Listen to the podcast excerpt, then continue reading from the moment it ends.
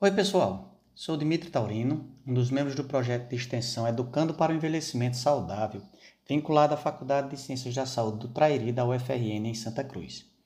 Nesse programa, vamos prosear um pouco sobre o envelhecimento. Que fenômeno é esse? Como o enxergamos e o que isso representa para a gente?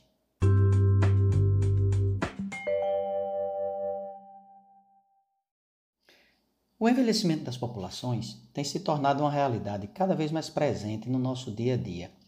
O Boletim do Laboratório de Demografia e Estudos Populacionais da Universidade Federal de Juiz de Fora nos diz que algo em torno de 9,6% da população brasileira tinha 65 anos ou mais no ano passado.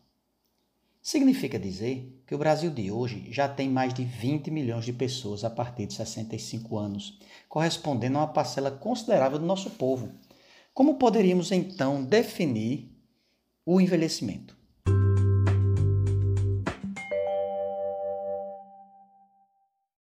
O envelhecimento é um processo natural da vida com definições diversas, pois pode ser visto através de múltiplas lentes, dentre elas a lente biológica, psicológica, social, cultural e a legal. Por isso, alguns estudiosos dizem que podemos encontrar conceitos diversos nos trabalhos científicos. Mas, de maneira geral, durante o envelhecimento, a pessoa passa por modificações que vão diminuindo a capacidade de adaptação às exigências impostas pelo meio ambiente, nos tornando mais vulneráveis.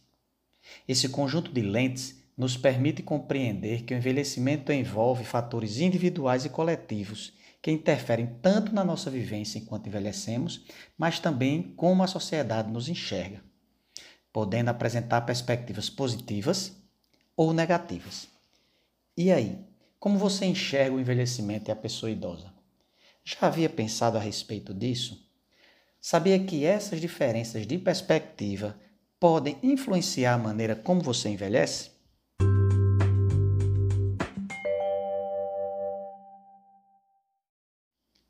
Do ponto de vista legal, o Estatuto do Idoso estabelece como idosa a pessoa a partir dos 65 anos e assegura-lhe direitos fundamentais, como o direito à vida, à saúde, à alimentação, à educação, a cultura, o esporte, o lazer, o trabalho, a cidadania, a liberdade, a dignidade, ao respeito e à convivência familiar e comunitária, atribuindo essa responsabilidade à família, à comunidade, à sociedade e ao poder público.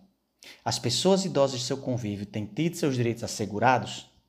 De que forma você tem contribuído para isso? É importante que você pense nisso para nos ajudar a garantir que os idosos tenham cada vez mais acesso ao que lhes é garantido por direito.